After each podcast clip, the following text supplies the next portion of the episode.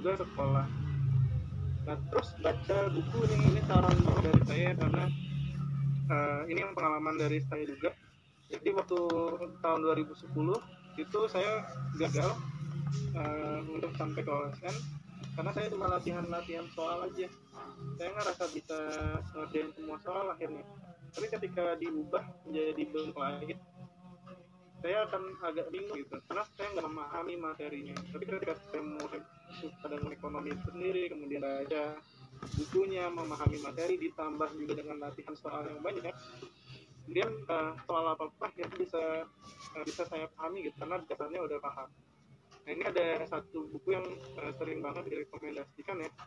Itu bukunya Gregory Mankiw judulnya The Principles of Economics bisa dicari di toko buku atau mungkin tapakannya sekolah ada